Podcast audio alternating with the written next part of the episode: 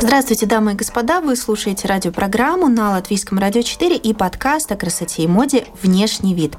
В этой программе и подкасте мы изучаем влияние внешнего вида на все сферы жизни. Говорим о трендах моды, даем советы и в том числе отвечаем на такие вопросы, о которых вы раньше даже не задумывались. Приглашаем и вас окунуться с нами в этот интересный опыт. Сегодня у нас внешний вид психолога. И также мы поговорим о том, насколько психотип человека совпадает с его э, внешней репрезентацией. И у нас в гостях сегодня психолог Инесса Абола. Здравствуйте. Здравствуйте. Начнем, наверное, с нашего традиционного вопроса этой программы и подкаста. И он звучит так. Что для вас внешний вид. И каждый гость отвечает по-своему, тем самым мы формируем такую э, копилочку ответов на этот вопрос. Что для вас внешний вид? Для меня это прежде всего информация. Информация о том, что за человек передо мной может быть и а, свое какое-то желание выразить себя миру. Ну и, конечно, это красота, удовольствие и творчество. Потому что то, что мы одеваем, подбираем, это всегда на самом деле целый труд. И э, можно, конечно, воспользоваться услугами профессионалов, но во многом самому интересно это сделать что-то поизучать, подобрать, куда-то сходить. Да, это занимает время и усилия, но это творчество. Как сегодня вы себя решили выразить? Я-то знаю, я вижу, но вот расскажите да, для радиослушателей. Да, да. У нас, да, э, есть голос, да, но а, визуальный образ, конечно, может каждый э, досочинять, потому что на самом деле мы иногда по голосу пытаемся представить себе человека, но э, это не всегда совпадает с тем, что мы на самом деле можем увидеть. Но я сегодня в своем обычном а, абсолютно стиле и таком, которым я привыкла ходить, и он а, мне хотелось ярких красок, потому что хочется настроения, хочется радости. И а, вот эти совершенно замечательные цвета, ярко-розовые, которые я...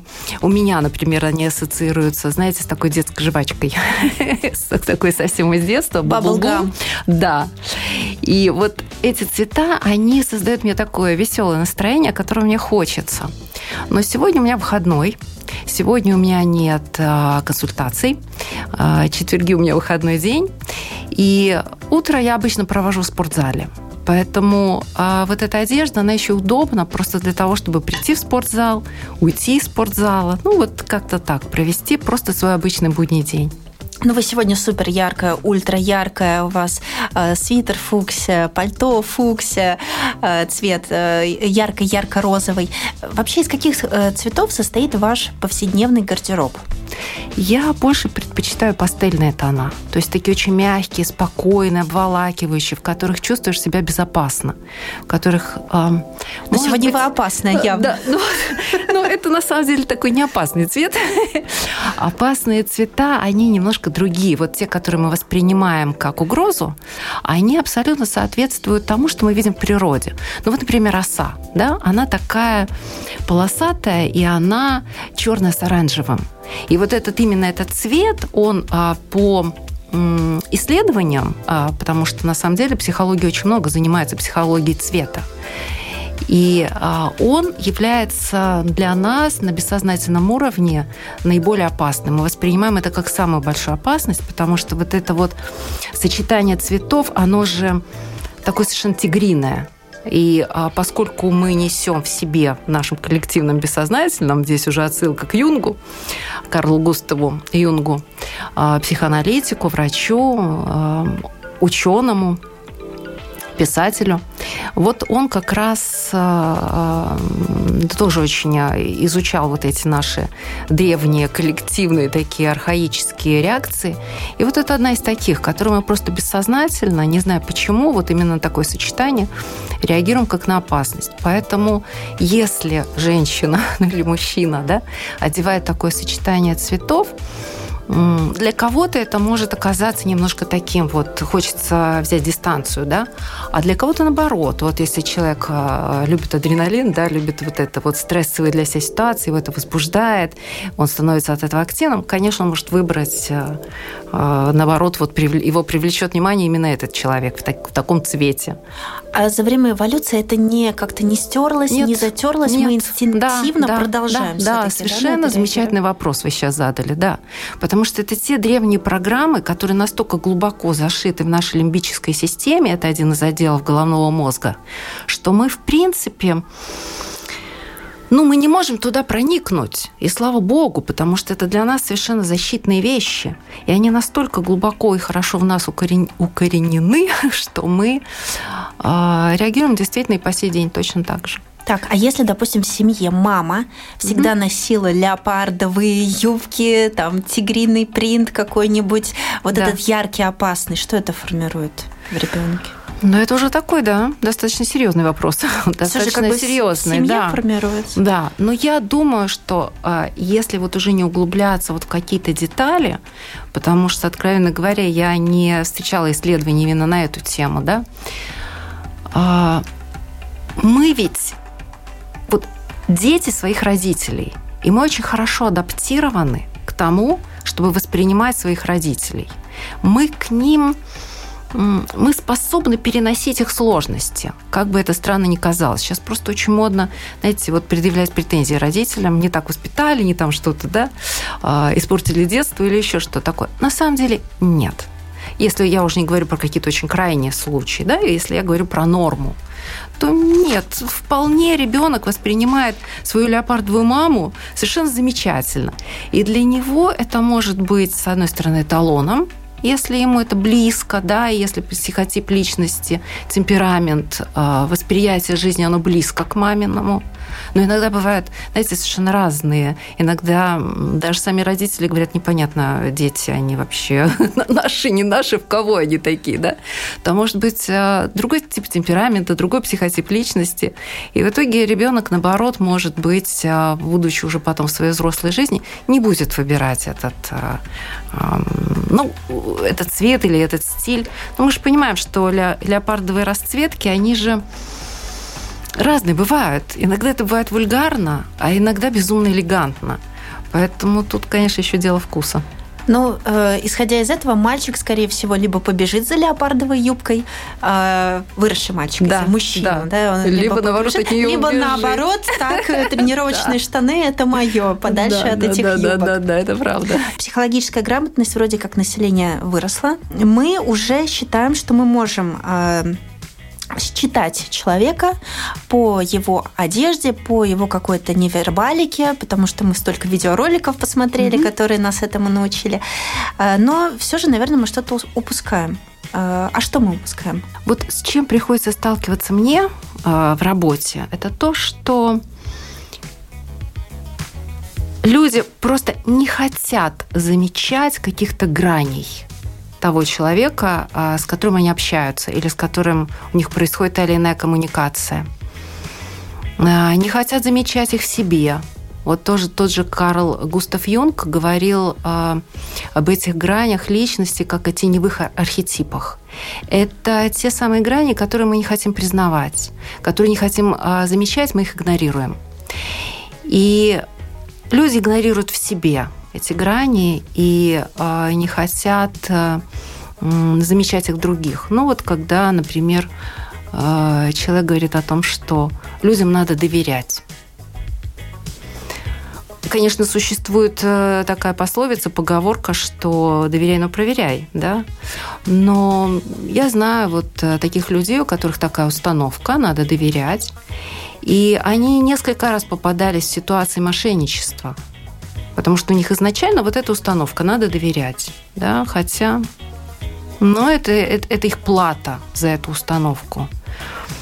Поэтому, как правило, мы не замечаем именно таких вещей, которые мы не хотим а, замечать в себе. Что человек может быть подлым, предателем, что он может быть ну, меркантильным. Безумно интересно. А, допустим, какого-нибудь психопата можно вычислить по внешнему виду и его каким-то внешним проявлениям?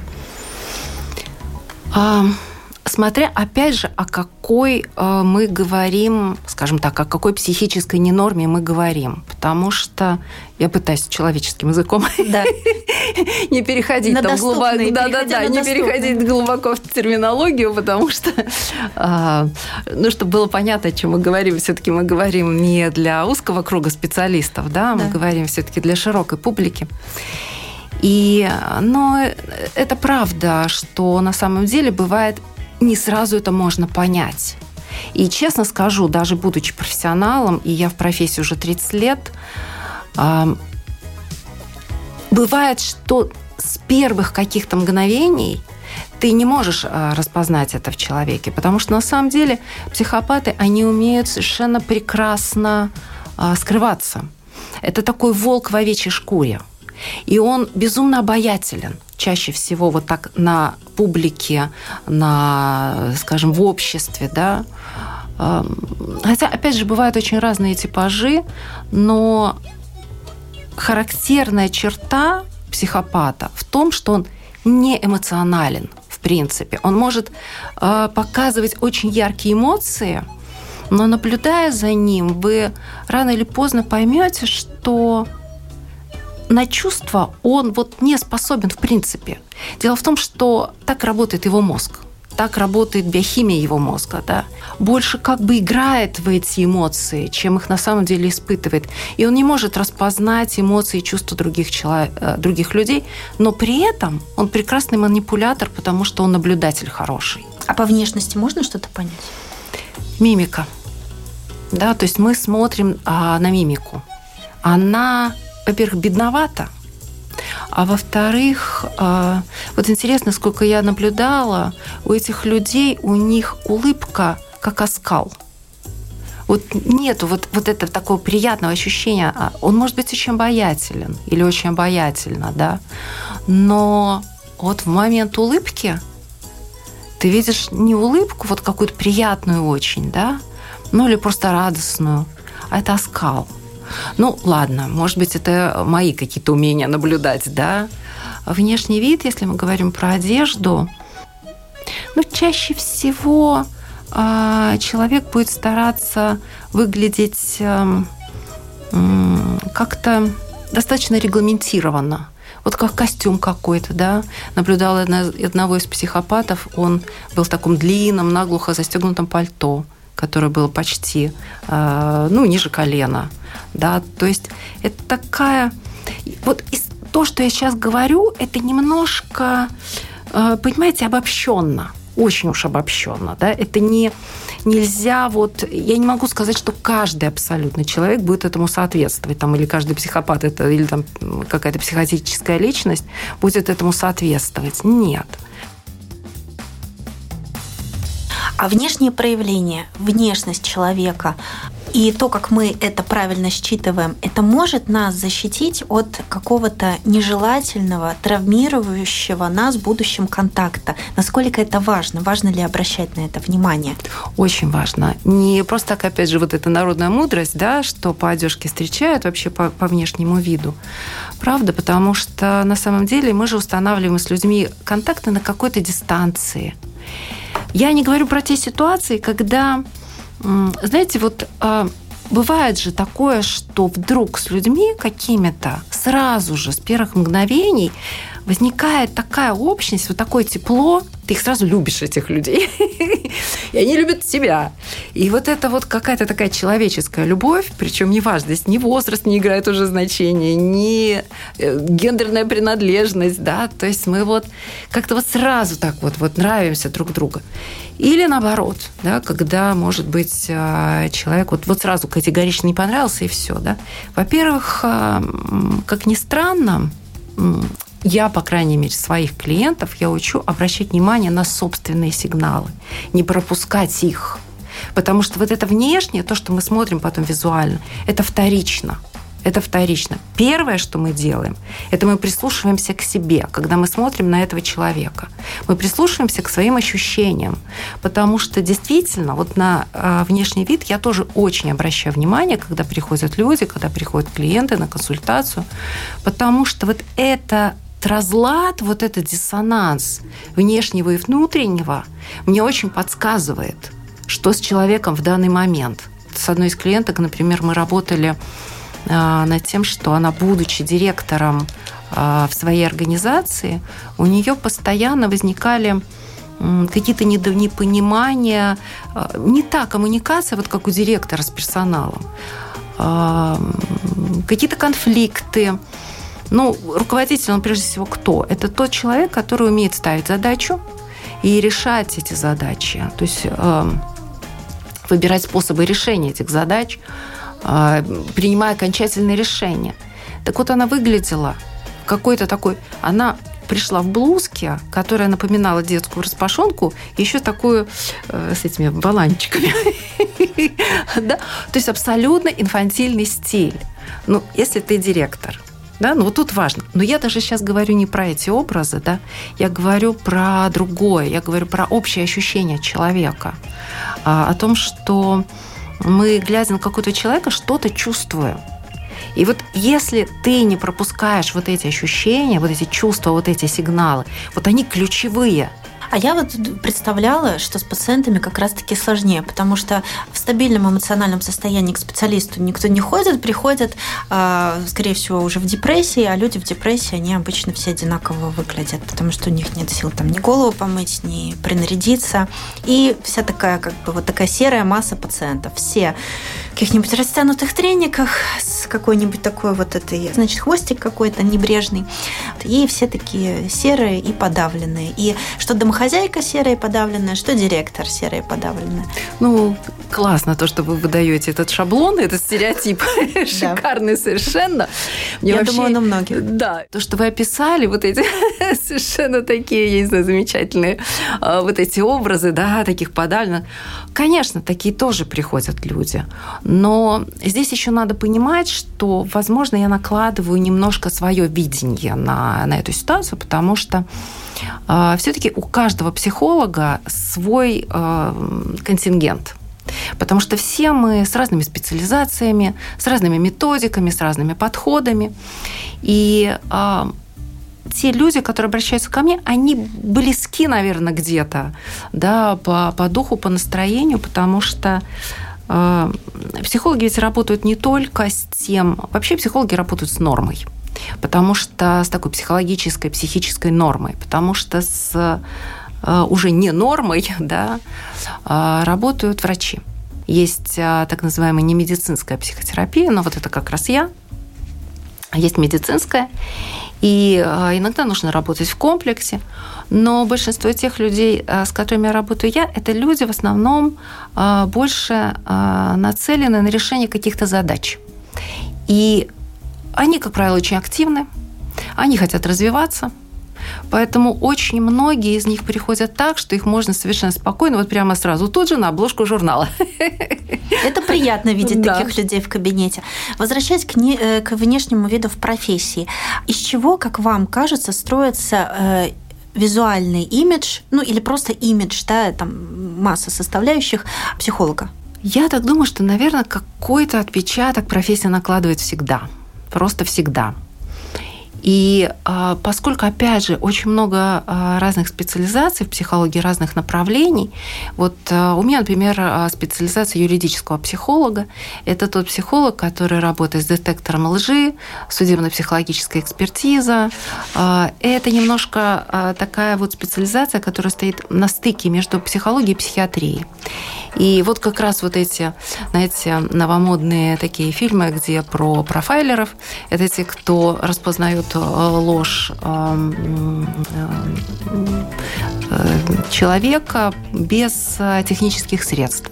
То есть с помощью мимики, какие-то паузы, какие-то движения тела, которые возникают, да, по всем вот этим тонким совершенно моментам. Я наблюдала за своими коллегами, которые, например, работают в школе или в каких-то учебных заведениях, они, как правило, их внешний вид, он такой, как вот у учителей. Ну вот как это в школе, да. Я наблюдала за теми коллегами, которые работают в центрах зависимости, работы с зависимостями, да, они практически все поголовно были одеты в черное. А вообще мне всегда очень нравилось, что что психология очень свободная, на самом деле, наука. Она как раз за разнообразие. Есть а, материнский тип консультирования, есть отцовский. Отцовский пожестче. И вот те э, мои коллеги, кто работает, ну, может быть, больше в таком отцовском типе консультирования, они, конечно, и выглядят соответственно, да, у них будет больше костюм, может быть, больше какие-то четкие э, лаконичные формы. Но э, для меня самое главное, мне кажется, во внешнем виде психолога, это аккуратность и чистота. Ну, вы объективно привлекательная женщина. Я думаю, вам Спасибо. разные стили э, подойдут. Как вы считаете, что все-таки неуместно для представителя этой профессии? Вот чего стоит избегать? Да, интересный вопрос. Я никогда не задумывалась над этим. Всегда уж и думала, что уместно, да, вот что хотелось бы. Но вот сейчас я подумала о том, что, пожалуй, излишняя демонстрация себя – могу в какие-то э, моменты совершенно осознанно, зная, кто у меня записан, не одеть как раз таки яркие цвета, а наоборот вот немножко раствориться в более мягких таких э, цветах. Мне кажется, что декольте наверное, не надо его. я думаю, что очень короткое мини или я вот никогда не приду на работу в шортах, да. Ну, то есть я думаю, что вот такие вот какие-то вещи, неуместность просто вот та, которая неуместна самой ситуации. Вот э, Эм, на пляж, пожалуйста, да, но в кабинет к себе, конечно, нет. И, кстати, редко-редко, может быть, иногда очень редко под настроение одену джинсы, потому что я вот уже считаю, что джинсы это вот, ну, не совсем та одежда. Но, опять же, это моя а, такая вот установка, и а, коллеги, если они одевают джинсы, одевайте, пожалуйста, коллеги. Психолог может себе позволить резко менять имидж? Или тогда пациента, выражаясь современным языком, заглючит абсолютно, потому что он привык к одному внешнему виду, там, uh-huh, не знаю, к одной uh-huh, прическе, uh-huh, да, uh-huh. а потом на следующий день там уже другой эксперимент, uh-huh. потом через неделю третий эксперимент. То есть может ли это наоборот как-то ухудшить, может даже состояние человека? Кстати, я в этом плане, да, я поняла этот вопрос, да, тоже очень интересный. А Я консерватор, и вот я-то всегда плюс-минус в одном и том же стиле. И так забавно бывает, когда люди э, приходят, а перед этим были лет 10 назад. И они приходят, смотрят на меня совершенно таким большим взглядом, говорят, а вы не изменились. ну, я, конечно, понимаю, что я поменялась, но вот этот общий а, какой-то образ, да, он такой же. Но мне так удобно о психотипах и внешнем угу. виде. Хочется к этому перейти. Вот какие бывают психотипы, угу. что это вообще угу. такое? Ой, вообще очень интересная тема, на мой взгляд. И э, такая мне кажется, тоже помогающая, потому что можно для себя определять вот как раз вот это соответствие, да, месту, времени, своего собственного образа, роль, которую ты играешь в этом образе, да. Если нет вот этого соединения, вот этого образа и внутреннего настроения, тогда не очень понятно, а, как тебе эта одежда помогает тогда, как она тебя поддерживает в этом твоем состоянии. Эта тема а, уже, которая подана в современном таком формате, тема архетипов. И, а, может быть, вы слышали или встречали эти книги, которые написала Джина Шинот Болин. А психотип и архетип – это одно и то же а, или это разные истории? Это очень близкие вещи. Это очень близкие вещи, потому что архетипы – это то, та наша внутренняя программа выражения себя, чувствования себя, а, которая все равно будет выражаться и в нашем психотипе. Это такая составляющая нашего психотипа, немаловажная. И вот э, эта автор, она очень интересно разложила э, женские архетипы э, на семь составляющих – совсем вкратце. Просто упомяну, просто их перечислю. Она назвала их именами богинь. И надо сказать, что действительно древнегреческих богинь. И действительно очень интересно, насколько каждый а, ведущий архетип, а надо сказать, что а, у нас в психике есть все эти семь архетипов, просто один-два ведущих. И вот насколько действительно можно вот сразу очень быстро этот ведущий архетип просто по внешности его считать. Вот а, один из архетипов она назвала архет... а, именем древнегреческой богини охоты Артемида. Артемида очень самостоятельная, она э, такая э, богиня, которая соперничала с мужчинами. Она им совершенно ни в чем не уступала. И вот когда э, мы видим такую женщину вот сейчас, у которой ведущий этот архетип, вот такой самостоятельный, целеустремленный, четкий, сильный, мы видим чаще всего женщину, одетую в спортивную одежду или близкую к ней – то есть а удобная обувь, джинсы. это джинсы, да, да, абсолютно, да. Это а, чтобы ничто не сковывало движение. Это стремительность. Конечно, этого архетипа очень много среди спортсменов, спортсменок, если мы говорим про женщин, да. Второй а, архетип – это он назван а, именем богини Победы, богини мудрости, Афра... Афины, прошу прощения, Афины. Афина по легенде, она родилась из головы Зевса. То есть это прежде всего нас отсылает вот к теме интеллекта. Это женский интеллект. Это, как правило, женщины, которые работают с информацией. Они могут заниматься наукой, а, могут писать книги. То есть это вообще вот а, такой вот пласт. И но это в данном случае э, архетип, который описывает некое такое преобладание э, головы над сердцем. То есть это очень суховатый такой вот типаж, если мы берем в таком абсолютно чистом виде, да. Ну, я еще раз хочу сказать, что прям уж с таком, да, не бывает. Мы все такая смесь, просто есть ведущие.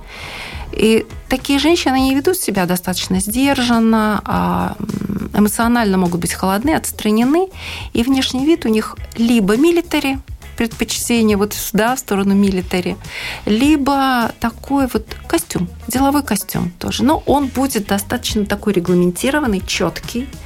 А вот. Еще один архетип – это а, он назван именем богини Гести. Гести – это хранительница домашнего очага. Это тоже такой очень независимый архетип. Это вот эти три архетипа, которые я назвала, они не нуждаются по своему содержанию очень самостоятельно независимо, они не нуждаются в партнерстве. Ну, как бы. Имеется в виду, что они не нуждаются в мужчинах. То есть они не нуждаются вот как бы вот в этих личных взаимоотношениях. Они самодостаточны. Даже вот домашняя? Да. Потому что она а, вот это вообще удивительный такой архетип. По сути, это монахиня, которая одета а, в такие достаточно балахонистые вещи, очень неяркие, очень размытые. Вязаный Она вся свитер, скрыта. да, да, да, да. Есть еще э, три архетипа, которые ну, их назвали зависимыми, потому что они себя выражают только через партнерство, то есть только через взаимоотношения с мужчиной. Один из них это а, назван а, в честь богини Геры, это жена Зевса, верховного а, бога Олимпа. Ну, поскольку это архетип жены, ну, понятно, что если нет мужа, то, в общем, ты можешь играть какие угодно другие роли, но это не... А, вот жена, поскольку это некий статус Геры, если они вообще признают, конечно, потому что мы склонны себя обманывать на самом-то деле, да? Если честно себе сказать, да, я по-настоящему хочу замуж, как правило, а, предпочитают такой стиль ближе, ну, назовем его так условно, чтобы покороче просто, таким царственным, да, то есть это могут быть очень такие богатые, добротные, хорошие, качественные вещи, богатые ткани, и обязательно чего-то очень будет хотеться на голову минимально ободок, минимально, ну какой-то такой, он не будет с бантиками, рюшечками, цветочками, это будет такой строгий, серьезный ободок на голову. Это шляпы, это а, могут быть платки, береты, вообще головные уборы. Но это Но... профессиональная жена, получается, да, будущая? Получается, что она не то чтобы профессиональная, потому что профессионально, мне кажется, все-таки надо обладать какими-то знак, э, навыками, опытом, да. Это скорее очень мощное желание и ощущение себя, своей реализации в пространстве только когда ты жена. То есть для такого архетипа все обесценивается, если она не жена. Но как в любом архетипе есть свои там теневые, опять же, стороны, слабые стороны. Я сейчас в них не ухожу. Мне хотелось это все соединить с внешним видом. А, больше на это обратить внимание, акцентироваться. Второй, а, еще один архетип уязвимый, вот такой зависимый, назвали Диметрой. Его это богиня плодородия, богиня-мать, ну и, понятно, роль, да, мать. И здесь, возможно, нет ярко выраженных а, каких-то акцентов во внешнем виде, но правда, мы смотрим на некоторых женщин и понимаем, вот прямо она мама, она мама, она в какой-то такой э, будет удобной одежде тоже. Как правило, это никогда не будет короткая юбка, даже если она очень молодая, да, это будет длинная юбка. А брюки такие женщины одевают реже, вот с ярко выраженным таким вот архетипом. Чаще всего это будет вот такая вот какая-то очень мамина такая одежда, да, классическая какая-то в этом нашем представлении. Еще один а, архетип а, Персифона, тоже вот этот уязвимый, это а, богиня-девочка, богиня-дочка. И, кстати говоря, на бессознательном уровне это самый предпочитаемый типаж для того, чтобы мужчина захотел сделать какие-то более серьезные предложения, имейте в виду.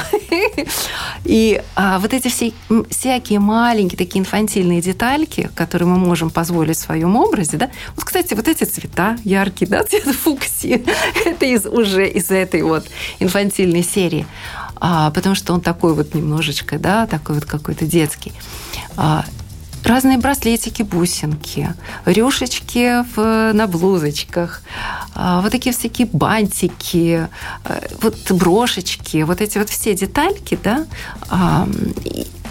я а, как раз очень часто говорю про то, что это важно, чтобы это было в образе.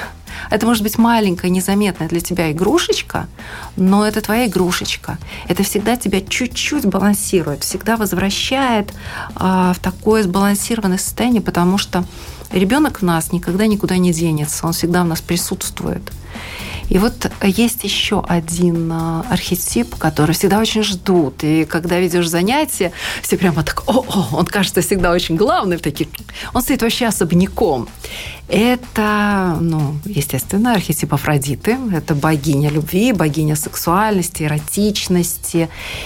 И Здесь, мне кажется, даже не надо много описаний внешнего вида, потому что это всегда будет а, что-то очень такое вот сексуальное, да, потому что какие-то вот эти наши когда мы позволяем себе облегающие какие-то одежды, облегающие юбки. Ну, здесь, конечно, все и мини, и декольте, и вот эти все а, моменты.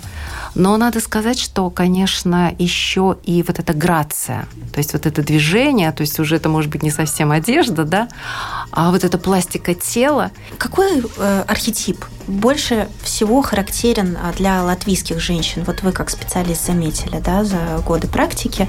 Вот что нам больше свойственно? Кто мы? Какая мы богиня в большинстве своем чаще всего? Вот то, что видишь обычно на улице, не знаю, является ли это достаточно качественной характеристикой, стилистикой, ну, конечно, это прежде всего Артемида, потому что нам важно быть в удобной одежде. В удобной одежде. Пожалуй, а, вот дальше начинается то, что можно встретить а, в каких-то только маленьких деталях, потому что далеко не каждый из нас оденет шляпу. Да, вот хотя я очень люблю, мне их много, но я их вот, э, да, не, не каждый раз там одену, потому что это не всегда удобно, просто не всегда удобно вот в наших реалиях. Я бы сказала, возможно, это даже такая мировая тенденция, может быть, не столько вот э, э, в нашей стране, в нашем обществе, но я бы, пожалуй, говорила про Артемиду, вот, и наверное, э, в какой-то мере про Афину, э, потому что вот эта сдержанность порой в стиле, она, да, тоже нередко, нередко встречается. Э, те контрасты, которые замечаешь, когда приезжаешь, допустим, в южную страну какую-то, ты видишь, что там совершенно другие краски. Но мы не будем забывать, что мы все-таки биологические тоже объекты, и мы, наверное, тоже мимикрируем под эту нашу погоду, природу. Да, мы сливаемся с ней. Это наша такая, такая наша биологическая потребность в том числе. А вы бы щепотку какого архетипа рекомендовали бы всем добавить для э, эмоционального, может быть, даже здоровья, учитывая действительно наши такие серые будни, особенно осенью и зимой? Да, совершенно замечательный вопрос. Но один ответ очевиден. Это, конечно, Афродита, да. Это ведь э, там в этом архетипе как раз и заложена вот эта вся очень витальная наша жизненная сила, вот та, которая определяет э, нашу вот как раз вот э, энергетику и нашу активность. Ну и, конечно, это творчество. Вообще вот творчество, вот это вдохновение, которое мы испытываем, это именно эта богиня. А хочется находиться во вдохновении. А еще я бы очень не забывала и прямо вот предложила бы прямо вот прям уделить этому внимание. Это вот то, что я уже тоже сказала, это богиня-девочка Персифона, потому что именно тоже она дает вдохновение. Ведь один из таких интересных принципов – это то, что если ты очень всерьез играешь свою жизнь, или вот ты очень серьезно делаешь свою профессию, ты теряешь интуицию, теряешь вот какую-то способность мыслить вариативно. Потому что так как творчески наполнены дети, и как они способны вот с места в карьер просто изобрести что-то невероятное, что тебе даже в голову не придет, да, фантазийное совершенно. Вот вот важен вот этот, ну пусть крошечный, но элементик. Это дает тебе ту самую легкость, которая тебе нужна, и ту интуицию, которая тебе нужна в профессии. Да, элемент расслабления, это очень да, важно. Я да, с вами здорово. абсолютно согласна. Угу. А вы сказали про детали, и я обратила внимание, у вас очень красивый аксессуар угу. крупное кольцо, перстень, наверное, даже. Вот. Угу. Может быть, вы о нем расскажете? Угу. Может быть, с ним угу. что-то связано? Ой, расскажу. Расскажу это, потому что это тоже один из таких приемов, который я очень люблю. А, руки у нас всегда перед глазами. Мы их видим. Мы не видим свое лицо, а, мы не видим свою мимику, то, что видят другие люди, да. И мы можем, конечно, потренироваться перед зеркалом, но все равно то, что э, ты уже выдаешь в эфир своим лицом, да, уже, но то, что у тебя есть, то есть. А руки ты их видишь. И а, видишь даже чаще и больше, чем ноги, например. Потому что когда ты там опустишь взгляд, идешь, посмотришь. Хотя на ноги тоже надо очень обращать внимание и радоваться им, и говорить им большое спасибо, а, потому что они нас, на нас все время работают. А руки это настроение это настроение. Это те самые как раз эмоции, которые нас подзаряжают. И вот это вот э, кольцо, которое мы спросили, да, э, я люблю крупное, но я думаю, это еще может быть связано с тем, что зрение, да, вот. И э, мне же лучше видно тогда все. и вот эти цвета, и вот эти формы, особенно формы, вот у этого кольца круглая форма, и э, вот э, это все создает мне такое настроение, вот та самая игрушечка, вот те самые игрушечки, в которых мне хорошо. У нас есть плиц. Это угу. быстрые вопросы-ответы. Угу. Я предлагаю вам поучаствовать. Угу. Внешность обманчива, поэтому... Поэтому надо прислушиваться к своим ощущениям. Что положили бы в капсулу времени для потомков о своей работе? Если книги могут сохраниться, то, конечно, это была бы книга. Моя работа оставила след на... Мне кажется, вообще на всем. Просто настолько на всем. На, на общении, на, на жизни. А, и вообще у меня такое ощущение, что я родилась психологом. От кого получить безусловную любовь? Прежде всего, очень важно ее получить от самого себя. Нравитесь себе больше в 20 или сейчас? Ой, я всегда себе нравлюсь больше прямо сейчас. И наш традиционный вопрос. Если внешность – это послание, то э, о чем ваше послание миру, о чем вы говорите своей внешностью, о чем угу. вот этот месседж ваш? Угу. Прежде всего, для меня, наверное, здесь главным ключевым словом является нежность. И вдохновением. Мне хочется, чтобы вот мы дарили эту нежность друг другу. А сегодня мы обсуждали внешний вид психолога. С нами была Инесса Абула. Спасибо большое за участие в программе и подкасте. Нас можно слушать в радиоэфире и на всех популярных подкаст-платформах, а также в мобильном приложении «Латвия с радио». У микрофона была Алиса Орлова. До свидания, до следующего выпуска.